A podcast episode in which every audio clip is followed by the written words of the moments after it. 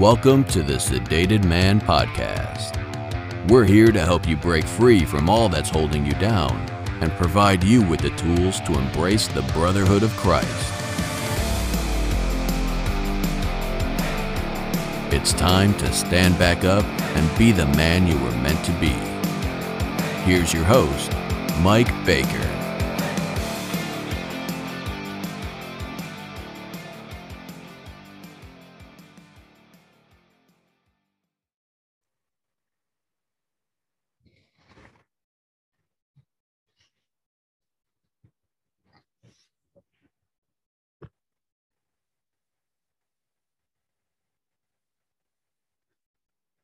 All right. Well, here we are. What I promised you was the Proving God series, and that's what this is.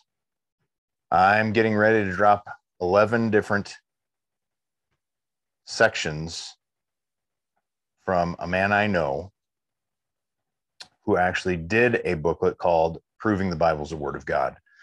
Now, if you would like to see the booklet itself or you would like to download the audios for yourself, they're all available for free. And if you go to my Patreon page, you'll find the links to those booklets.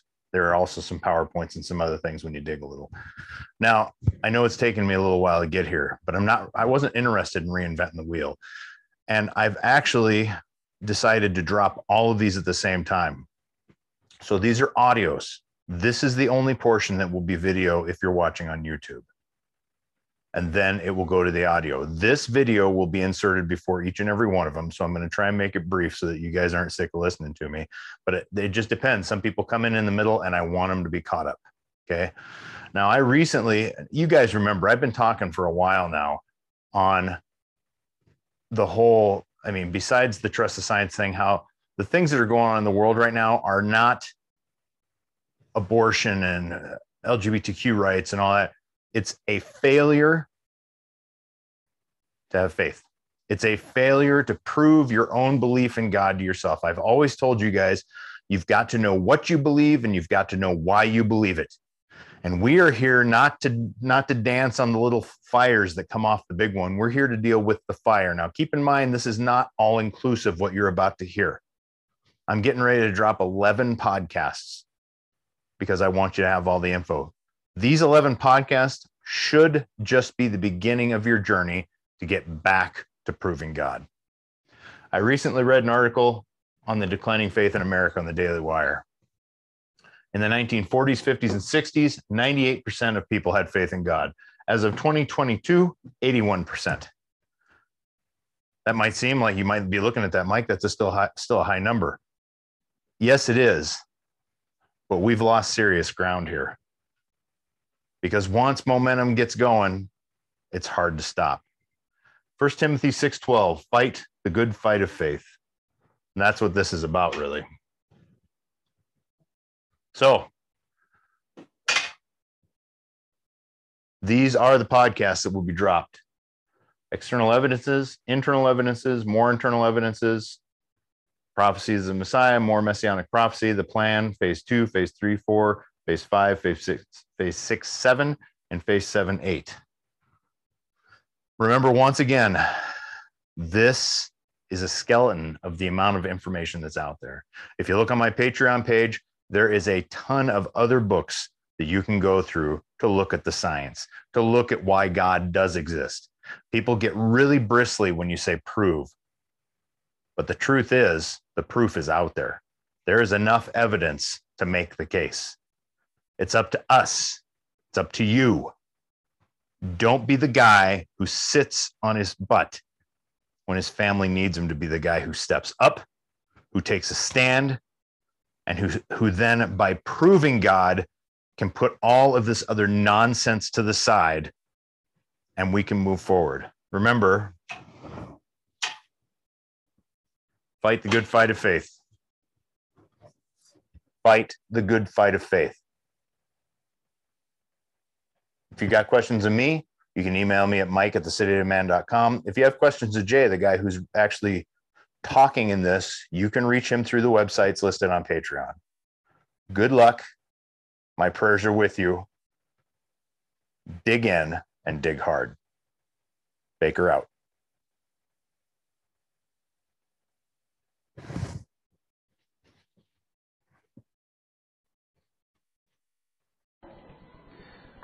Well, we've been kind of working through these proof that the Bible is the Word of God um, side presentations that uh, Luke Wilson put together based on a study book of the same title.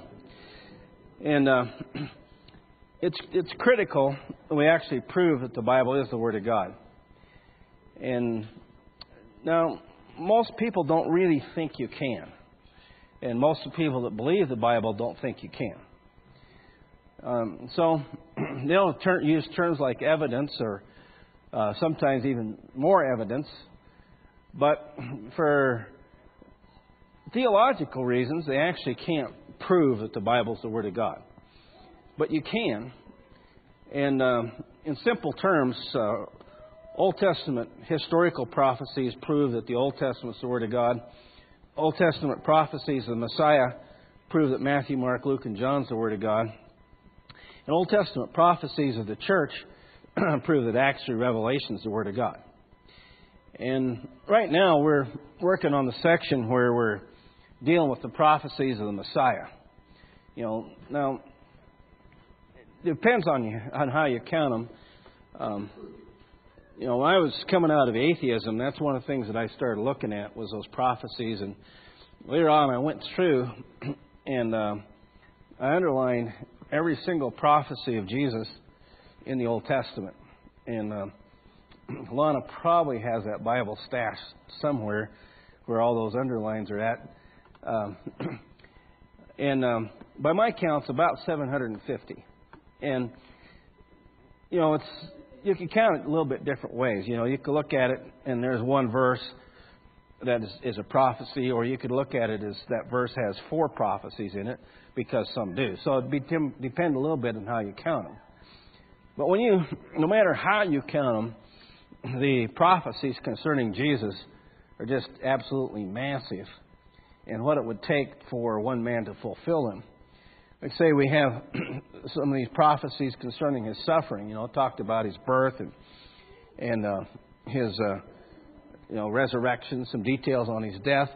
But you know, here for example, out of Isaiah, he said, I gave my back to those who strike me, my cheeks to those who pluck out the beard. He said, I did not cover my face from humiliation and spitting.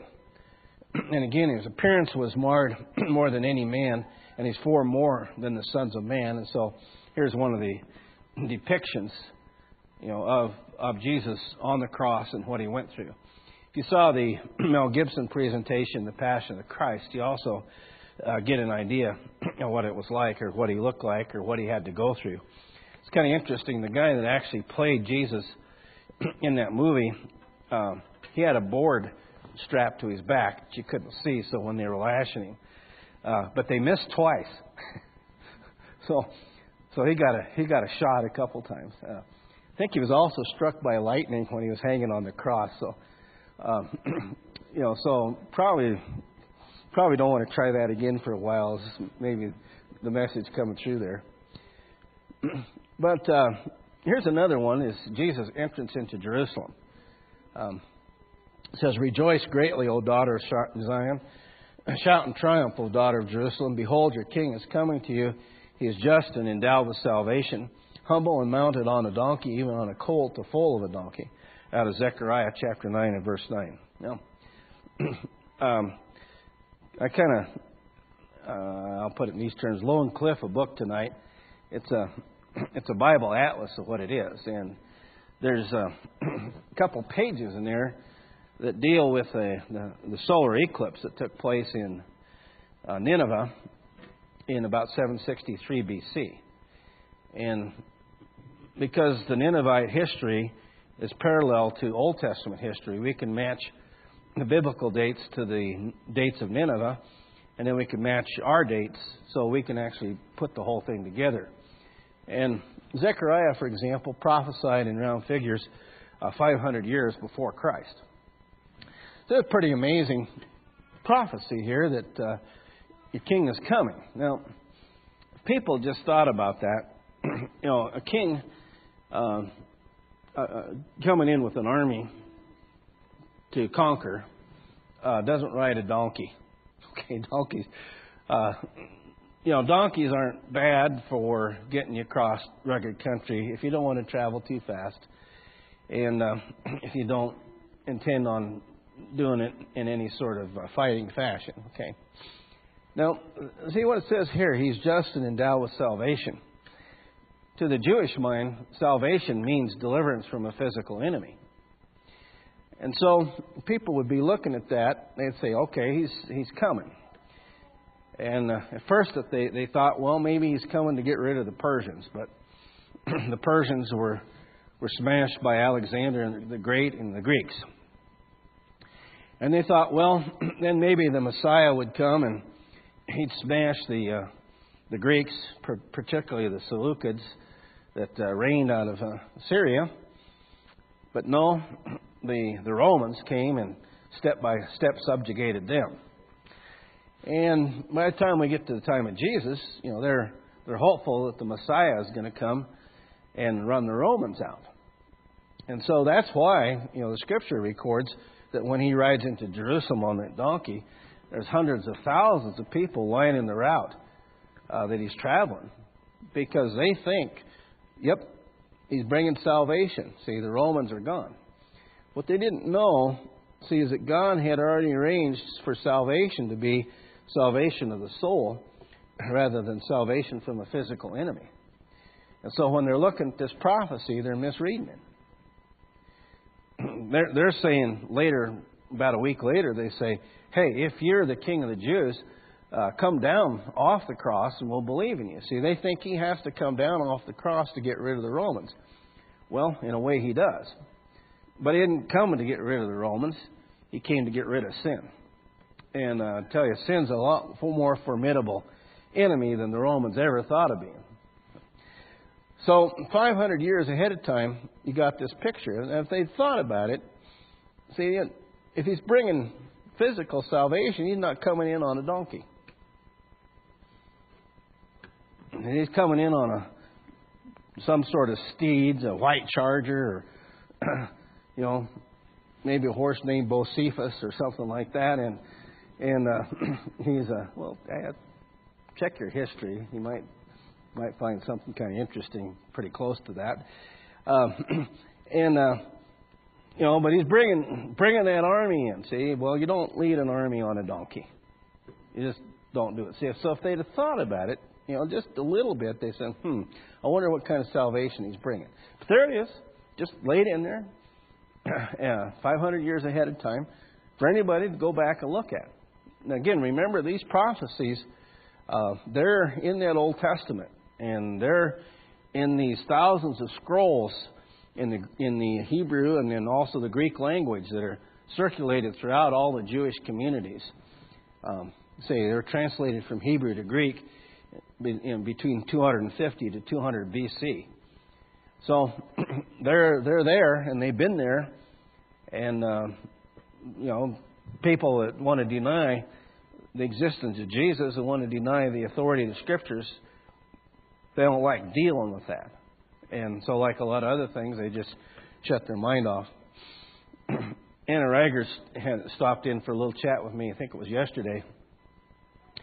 And I really appreciate Anna. She's been really digging into the evolution creation stuff and and uh, I mean tearing apart the second law of thermodynamics and and uh, she she kind of came up to me and she said, "Mr. Wilson," she said, "the the, the, the single cell." She said that would be an example of irreducible complexity, wouldn't it?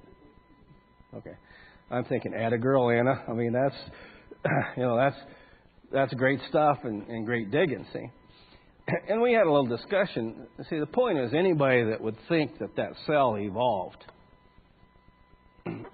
actually deliberately shut their brain off. They actually refuse to deal with the complexity of the cell and what kind of engineering it would actually take uh, to produce that. See, they've, they've deliberately shut their brain off. But that's not unusual. See, they, they also, the same type of thinking, shut their brain off here. They're not don't want to deal with these very clear and specific prophecies concerning Jesus, the Christ, the Son of God. Um, questions or thoughts or comments on any of this? Yeah, Neil.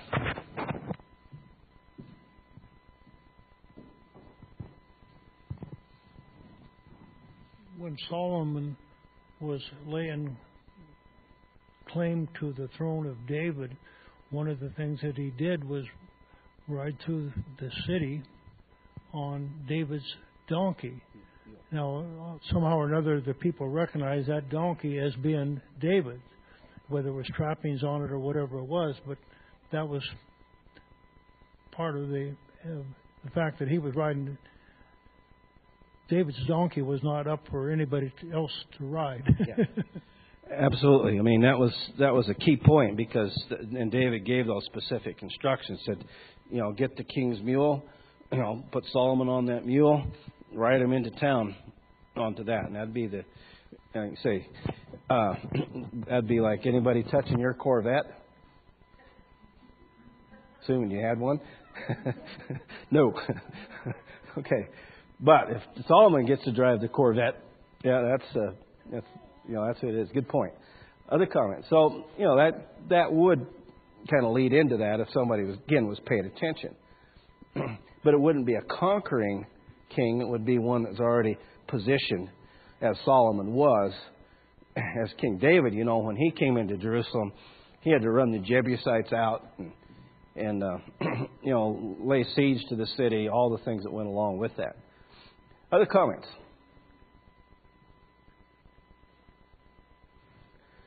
Okay, so there's uh, one of the artist renditions of the entrance into Jerusalem on the donkey.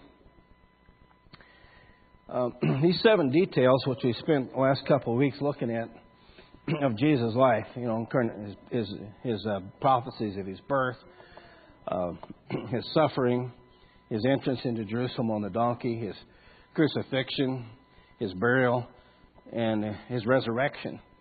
See, just sim- seven simple ones, um, you know, proclaim the truthfulness of the entire New Testament record. When you when you think about it, who could orchestrate that?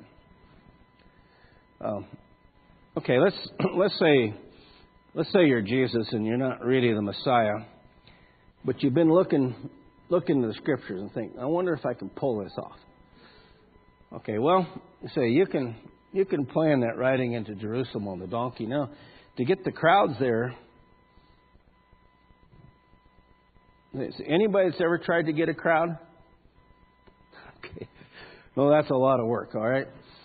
And so to get the hundreds of thousands of people there, you know, think think of think of what God orchestrated um, in in Israel when He set up the Passover um, the Feast of Passover, and then seven weeks later, the Feast of Weeks, which later was, got the name Pentecost, and then the, the Feast in the fall, uh, Tabernacles, or the Feast of Booths, where all the Jews uh, came.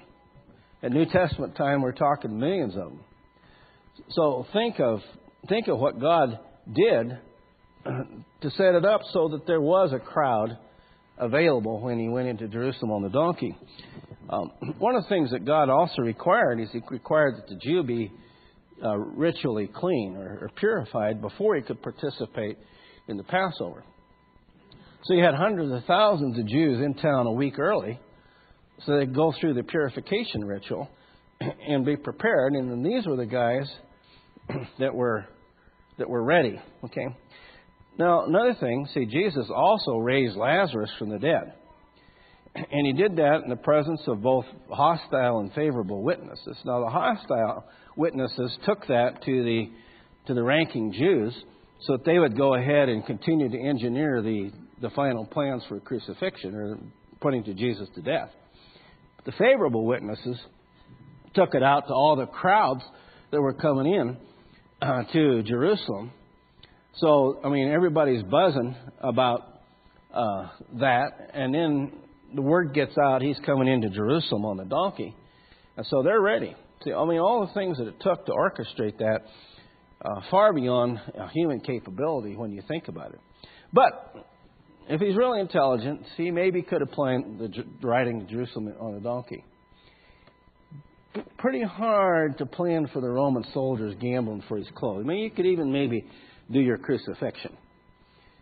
Um, every year in the Philippines, there's people who get crucified at uh, what's called Easter. I always call it Resurrection, uh, Lord's Day. and um, I thought maybe they actually really did get crucified, but I found out this last time I was in the Philippines, I found out that they actually do strap them up with ropes. They don't. I mean, they maybe drive a symbolic spike part way through, so a little bit of blood, but they they're hanging up there on those crosses on ropes. See, they actually go through a crucifixion just just for show. I mean, the suicide bombers, you know, they blow it up and they're done, right? I mean, that's the plan. See, I mean, but okay, dying on a cross, one of the most agonizing deaths. I mean, uh, you've heard different times uh, people describe what a crucifixion is like, and uh, essentially you suffocate. You know, drown, drown your own fluid that you can't get out of there. I mean, it's pretty t- tough type of death. See, but if he did plan his crucifixion, how do you how do you make sure that the soldiers uh, cast lots? How how do you make sure they roll the dice for your clothes? Um, you could maybe control your actions and getting the crucifixion done, but trying to control Roman soldiers, that's a lot tougher. So, like I say, there's at least 150 specific prophecies of Jesus in the Old Testament. Um, say you could arrange maybe even ultimately your crucifixion. Um, how do you arrange your resurrection from the dead? See, how do you get that? How do you get that done? Uh, I mean, my favorite example here is Houdini. You know, Houdini is the, was the old great escape artist, and um, nobody knew know exactly what kind of tricks he used. But um, you know, I have seen at different times at his grave. I believe it's in Toronto, um, Canada but every year at Halloween, hundreds of his followers gather at his gravesite thinking that maybe this is a year that the great Houdini makes his escape from death. Couldn't do it. See, so how do you how do you arrange your resurrection? See, that's that's a pretty good sized challenge. See, we're moving over to the idea there's only one possible explanation. That's divine planning in action. Thoughts or comments here? So, you know, what we're doing is we're laying the foundation, see, not just evidence, we're laying the foundation of proof that the Bible is the Word of God. So that's the end of part four, so we get to move into part five here. They say these are um, these are available, and you can you can put them on your flash drive.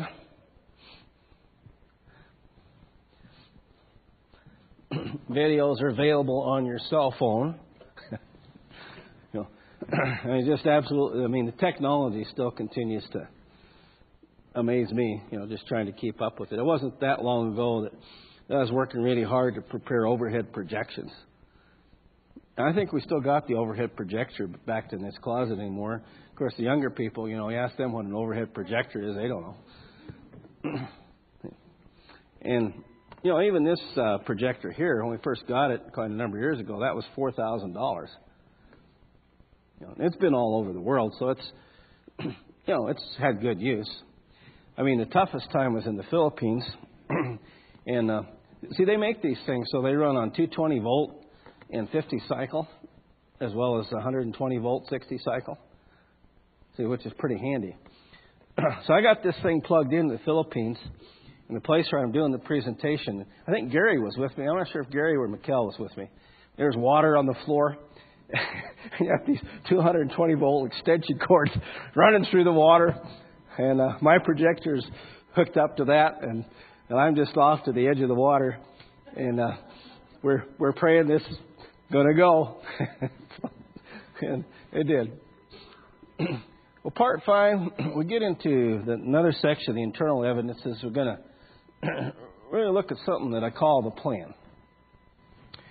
And what we've got here is something laid out step by step. piece by piece from the er- very earliest portions of the Old Testament and laid out on a scope and a scale so large that there's no, no possible way that could be duplicated uh, by the human mind. So, as I mentioned, the Old Testament prophecies prove that the author of the prophecies is the author of history. Historical prophecies prove that the Old Testament is the Word of God. Messianic prophecies prove that Jesus the Christ, the Gospel, is the Word of God. And what we, when we call, the plan here, proves the entire New Testament.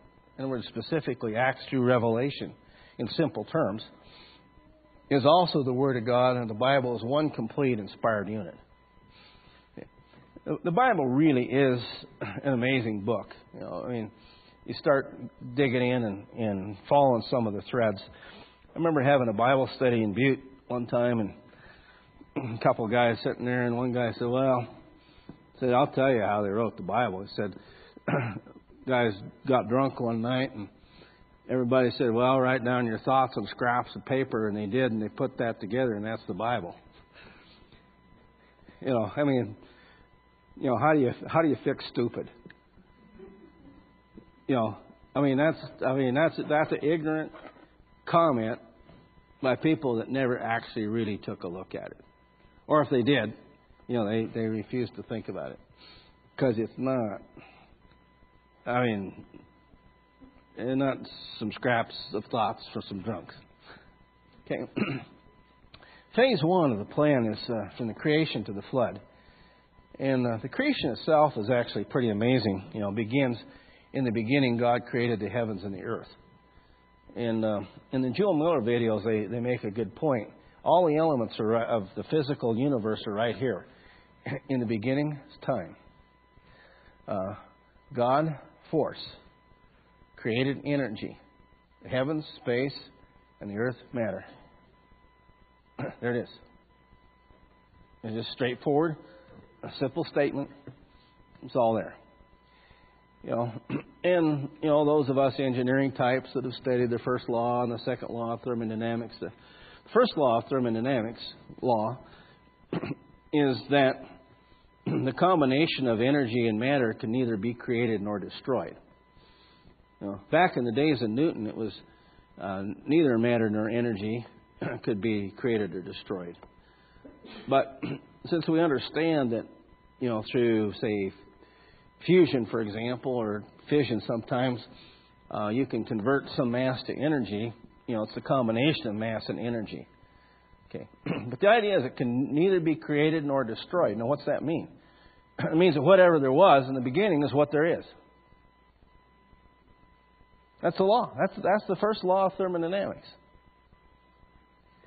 Um, well, it's kind of what he said. Okay, and uh, the uh, it's it's and you can state it mathematically. All these laws can be stated uh, mathematically if if you want to do that, and you have to actually use them in your engineering calculations. Of course, the second command was "Let there be light," and there was light. Um, it's really interesting the way God actually did this because He's proven that He's the source of life rather than the sun. So the very first command is, is light. Then He separated the waters below the firmament from the waters above the firmament, wrapped Himself in thick darkness. then on day three, God divided the seas from the land and uh, had, the, had the plants actually come. See, now notice the plants are here before the, there's a sun and the moon. And he does things like that to prove he's God, uh, not the other way around. Then he made the sun, the moon, the stars. It's, it's amazing to me. If you go to the rarefied environments of the university and um, really start discussing the, say, the Big Bang theory, a lot of these guys believe that the entire, all the matter in the universe was compacted into a space smaller than an electron. And you know, the idea was so ideally organized, you know, and um, something destabilized it, and so we got the Big Bang. And it's pretty interesting how these guys actually think then you're going to get order out of chaos. Um, any household with kids in it knows you don't get order out of chaos. Okay, that's not how it works. Okay, and uh, see, but again, people got to shut their brains off to reality in order to start drawing the conclusions. Um, I saw something on the internet the other day, so I grabbed a quick look at it. You know, the, the, the theme of it was evolution is a fact. And so I thought, well, I'll just take a quick look. I didn't have, you know, more than a couple minutes, so I knew it was going to be quick. But sure enough, old Richard Dawkins um, was on there and uh, explaining to us why evolution's a fact. And to do that, they just, you know, they again, they got to shut their brain off to any any big picture type of thinking, like order out of chaos, for example. Day five, God created the sea creatures and the birds, pretty obvious. And day six, He created the animals, land animals, and, and man. Now, I think significant is animals are not man. You know, or put it another way, uh, man's not an animal. I mean, I, yeah, some people get pretty close to being animals, but um, you know, man's distinct and separate from animals. The Apostle Paul talks about, you know, there's one flesh of birds and another flesh of fish, and see, man's man's distinct and separate from the animals. Um, man, of of all the creatures on earth, is a moral being. Uh, that is, there are moral issues uh, with man. And if you and uh, Mr. Wolf are, are out hunting together, in uh, someplace along the line Mr. Wolf kills and eats you, uh, Mr. Wolf didn't do anything immoral because you know wolves don't have moral or immorality. But if you and I are out hunting together and I kill you and eat you, um, you know now we got a moral issue. And uh, see, man's different than animals. So he created the animals and then he created man. And uh, God rested. You know, he did man, he rested. It's last rest to God. Ever since ever since man's been on the earth since then, hadn't got any rest. Kids keeping him awake all the time. you know, important part of the phase here. Again, these are pretty simple, straightforward stuff to us, but you got to remember when you're making your presentation to people who, a lot of them have no Bible knowledge at all. And, um, you know, I mean, you know, a person who's grown up with uh, Madonna, Lady Gaga, uh, and Tom and Katie Cruise, I mean, I mean, what what knowledge might they have? I remember the the Chinese girl, uh, actually she's from Taiwan. Uh, I met her on an airplane. She's flying from Minneapolis back to Bozeman, and she was coming from Taiwan to work in Yellowstone Park. And I said, uh, I got her name, and uh, she, uh, her name was her English name was Claire. She said, "Don't try to pronounce my Chinese name; you won't, you won't get it right." So my English name is Claire. I said, Well, I'll tell you what, I'm going to give you my phone number because I said, I've been overseas. I said, Do you know anybody here? She said, No, I don't. I said, Let me give you my phone number uh, because you may need some help. so one evening, I'm actually going up to Sean's place uh, before he was married and had kids and, and stuff. And uh, I think Jan was there, if my memory is correct. And, and I get this phone call. Said, Mr. Wilson, this is Claire. I said, "What's uh, what's wrong, Claire?" She said, uh, "We were on our way from Yellowstone Park to Bozeman. We hit a deer." And I said, "Really?" I said, uh, "Where are you at right now?" She said, "Well, we are we are at Walmart. We can't go any further." So I called my buddy Matt Wilson, and uh, and uh, sure enough, he went over and and got him going. But when uh, she finished her tour of duty in Yellowstone Park, she and a couple other, you know, several other Taiwanese people, they came and stayed with us overnight. And um, the rest of them left one day before she did because she wanted to spend one day with me. So I took her on my Great Falls run. And um, you know, so we sat in about five or six Bible studies that day, and we got done. I said, uh, Claire, I said, uh, do you understand much of what was going on? She said, Well, when you speak normal English, I understand maybe ninety percent. She said, but when you start talking Bible, she says, I, I, I do not I do not understand. I, I don't I don't understand words. And I said, Claire, do you have you ever heard of Jesus? Yes, I, I, I have I hear of Jesus. I said, Have you ever heard of Adam and Eve? Adam and Eve? Didn't know. Taiwan. Well, I mean, that's a place where they have all kinds of gods. And uh, they've got one particular god that they set it in the sun, and it gets its energy from the sun, and so they have to keep moving the god all day, keep it in the sunlight. Don't let it in the shade. I mean, this this is the world we live in. You know, sometimes in the United States of America, we we we don't quite get the perception. See? So sometimes you got to go back and you got to put these basic things in place for people. And God had a very simple command to Adam. He said, "There's a the tree of knowledge of good and evil here in the garden, and the day you eat that fruit, that day you die. Don't touch it." well, Eve got the command from Adam. Adam got directly from God. Then Adam had to tell Eve because she was created a little bit later. And uh, Satan worked on her, got her to eat. Uh, then she shared it with her, her husband. Bible says Adam listened to his wife. And at time, one of those times he shouldn't have. And uh, they both died. That is, they died spiritually. See, physical death was going to happen because of separation from the tree of life. Adam's going to live 900 years, 30 years physically, but he died that day spiritually. The woman, the serpent said to the woman, You won't die. The serpent's been there from the beginning also. It's not just some fictitious thing here. I mean, there's a, this tremendous war of good and evil going on inside the skull of every single person that's ever walked this planet. And the battle is intense. And what's at stake is the everlasting, eternal soul of every single human, every single human being that's ever lived or will ever live on this planet. He lied. You won't die. Well, he died. Because God's, shall we use this expression, a man of his word. And so God drove him out.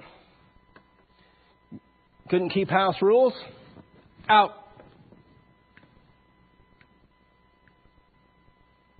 That's how it was. now, of course, you know, he tried to make some fig leaves, which that's, you know, that's really going to work. So God killed a couple animals there, made skins for them, kind of get them started, show them how to do it. And uh, they're on their own. And uh, cherubim, the flaming sword there at the entrance to the Garden of Eden to keep them out so they don't ever get to touch that tree of life and live forever. Well, how did things proceed? Adam and Eve had two sons, Cain and Abel. Uh, Cain to bring sacrifice. Abel brought the firstlings of the flock. Cain brought fruit of the ground. God didn't accept Cain's, accepted Abel's. So, solution kill him. You know, he's going to be Mr. Goody Two Shoes, and, and God's going to favor him, and, you know, he's just going to make me look bad. then, you know, he's, you know, he doesn't deserve to live. See, when people get thinking certain thoughts, facts don't matter. God told Cain, He said, Look, if you do right, it'll go well with you. Just do the right thing. Why is it so hard just to do the right thing?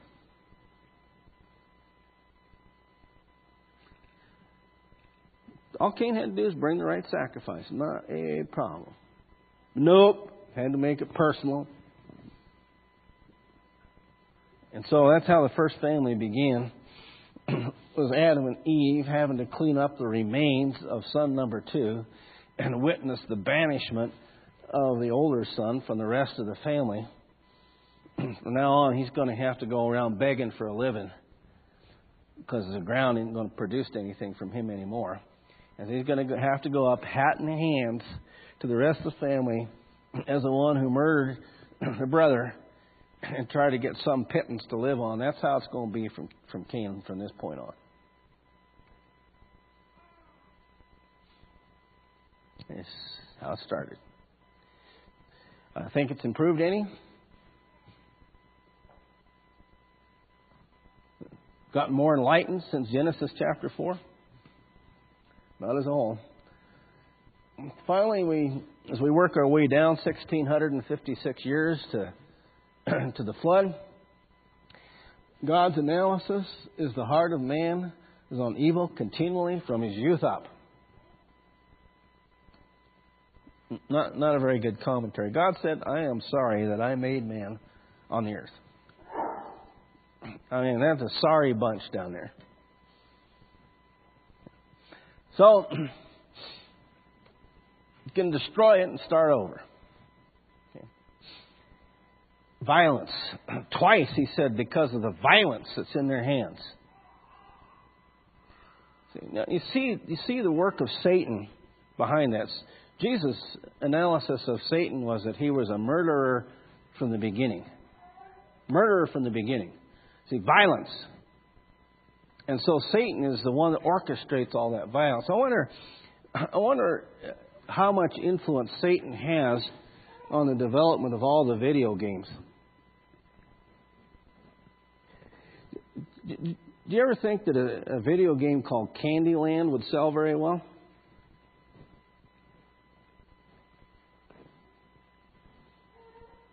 It has to be violent. Think about that. And, and what he uses to, to orchestrate that. So, solution? Well, we'll just we'll just clean the bunch out and start over. Now it's it's kind of interesting because um, there's human tracks in the sediment, all different parts of this world: Africa, Kazakhstan, Texas, New Mexico. The coal, old coal, time coal miners working the coal mine over by Red Lodge, a place called Bear Creek. In in the coal, uh, found a, a fossilized man. He's about 12 foot high, and he had six fingers and six toes, and double row of teeth. And uh, it was it was more than one. It wasn't like you know it wasn't like just one person saw it. It was a whole bunch of them. But see, somehow that disappeared. And a very similar fossil was found in California, same type of thing. About 12 foot high, six fingers, six toes, double row of teeth. Okay. Uh, I guess that'd be some real wisdom teeth, huh? And uh, but you know, there's there's uh, remains of mankind in the flood all over. I had a Bible study with a guy grew up uh, near Hays, Montana, in the uh, Rocky Boys Reservation up there and he said, uh, he said, I was up there one day and I said, I see a human, human vertebrae. kind of in the, you know, kind of a little wash. He said, so I kind of followed it up, found another one. And he said, up there in the cliff, he said, there's a whole human skeleton in that cliff. And he said, um, boy, if he said, if you can get a topographic map of the, uh, the, um, bear paws. He said, I'll show you exactly where that is. He says, I don't know if the state of Montana will ever let me back in the state again, and I may have to stay in North Dakota. But he said, I'd like you to know where it's at so you can go dig it out if you can, if you'd like. Well, I mean, it's all over. You know, the Paluxy River tracks. Um, what what'd you have? You had a massive worldwide flood. Is what you had and the estimated two to two and a half billion inhabitants perished in the flood because they're all sinners. Means only eight, only eight righteous. I mean, it's all. See, what if what if they took a poll in those days and you know whether the flood was coming or not? What do you think the polling data showed? Okay. Well, flood wiped out the human race, started over. See, there's a lesson here, phase one of God's plan. And that phase is the lesson is that man left to himself becomes totally, absolutely corrupt. In other words, man's conscience is not strong enough to make him do right. Everybody's got one. Sometimes they wear it off to where it's nothing more than a small nubbin, but everybody's got one. Everybody knows it's wrong to steal, especially if you're the one getting stolen from. Everybody knows it's wrong to commit murder, especially if it's your family that's getting murdered. Those things are built into mankind. Everybody's got a conscience, see, but what's the lesson? conscience of man isn't strong enough to make him do right. So I'm going to have to start over. So when you're out here driving along and looking the countryside over, you want to realize that all this strata out here, some spots in the earth 35,000 feet deep. 35,000 feet strata. It was all laid down during the flood. And uh, every field that sort of looks green some parts of the year, that's a graveyard.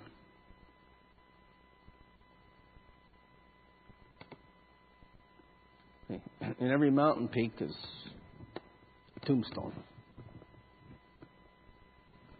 Reminding mankind of the wrath of God one time poured out on this planet because of the sinfulness of mankind and their refusal to walk in God's ways. Comments or thoughts on any of that?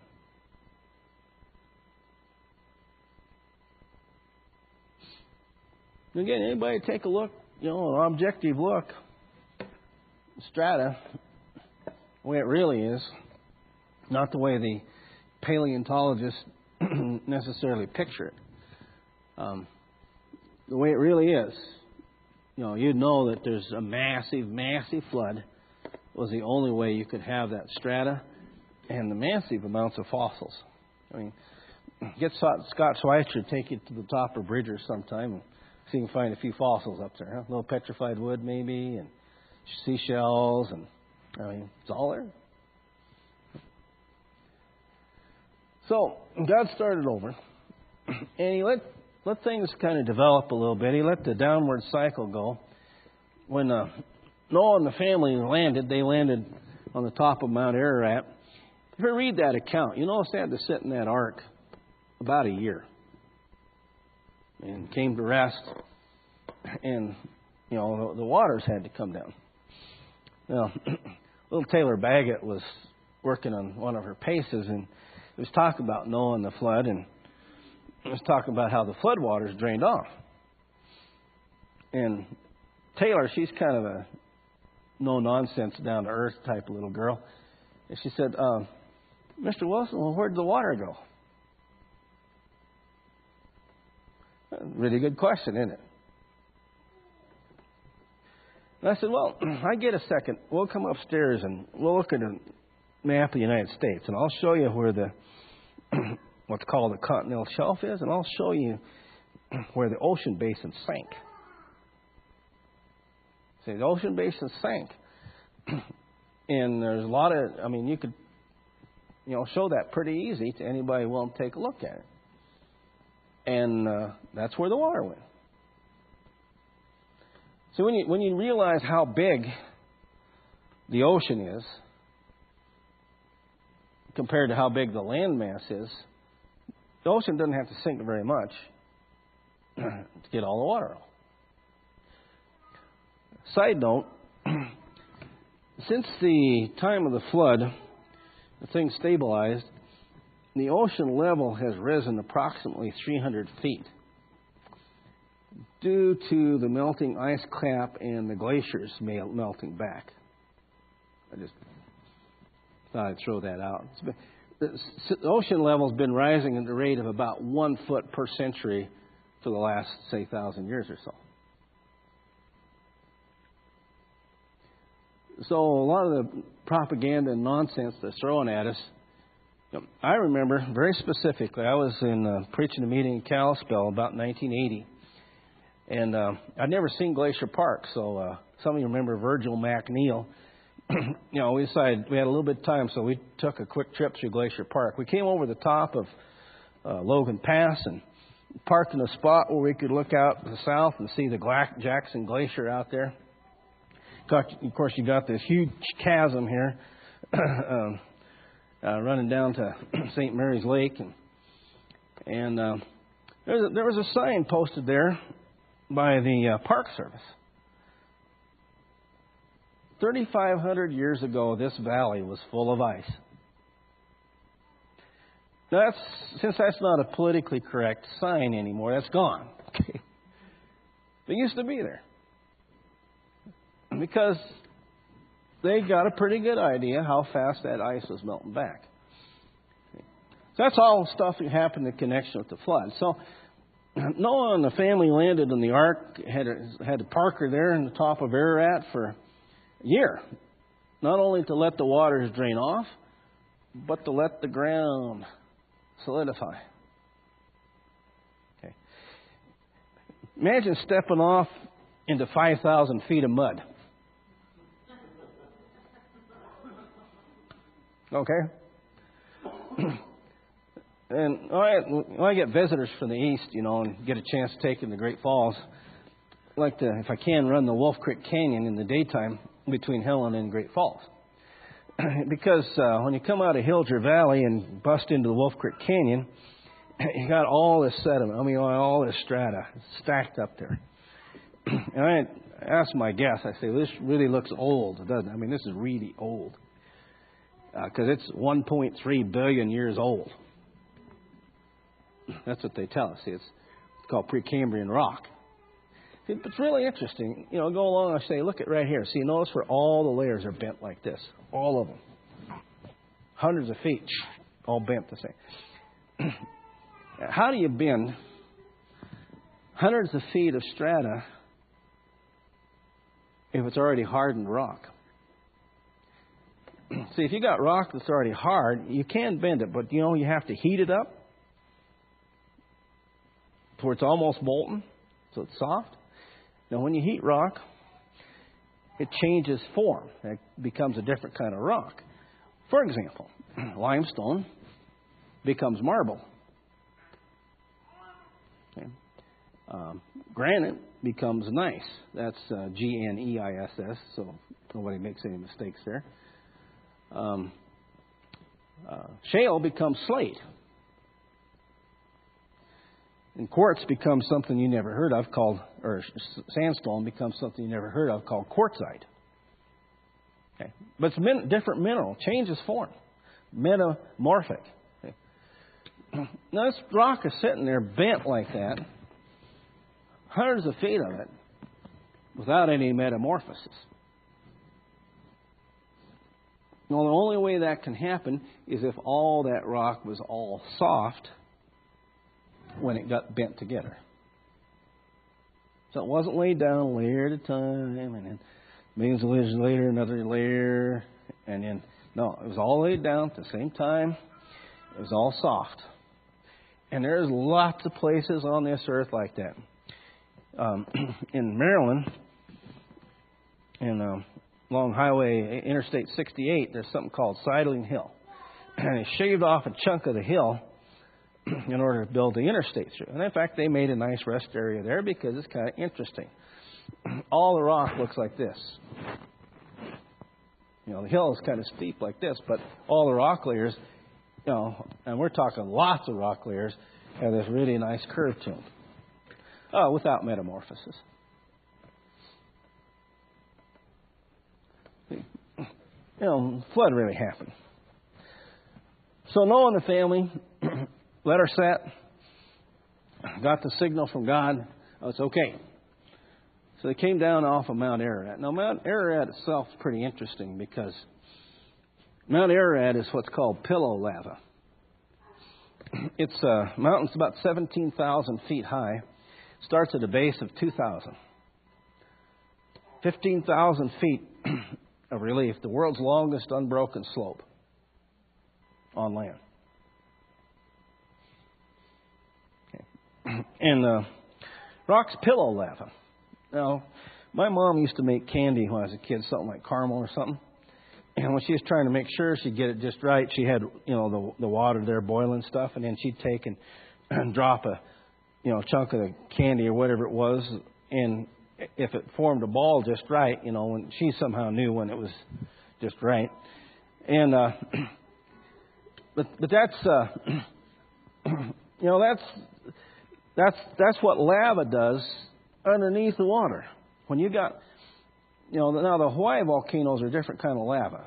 All right, they're uh, they're basalt, a shield volcano, but the land volcanoes are um, a granite base, and when that forms underwater, it forms these little little balls, just like caramel in water. Now, Mount Ararat is a mountain composed entirely of pillow lava. That is, the, the mountain was formed under water. Well, surprise.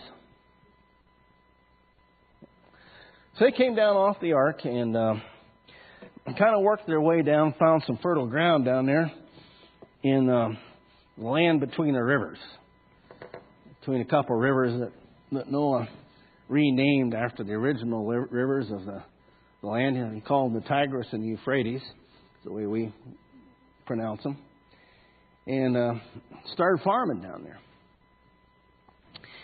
And uh, it's really interesting because uh, if you go to your History of Civilization course, guess where civilization began? See, prehistory, they make up anything they want, get anything written. I mean, you can interpret the pictograph writings on the wall any way you want. I think Oog was saying this.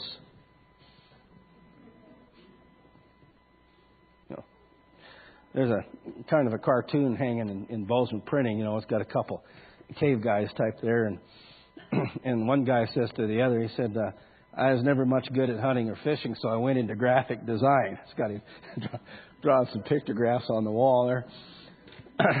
um, as soon as we get history, see where it's written, okay, it starts in Mesopotamia you know, with the, the ancient Sumerian peoples. And they wrote it in cuneiform language. So that's where mankind gets its start, and uh, how you think it's going to go? Uh, downhill? That'd be a good guess. Probably better stop there on a positive note.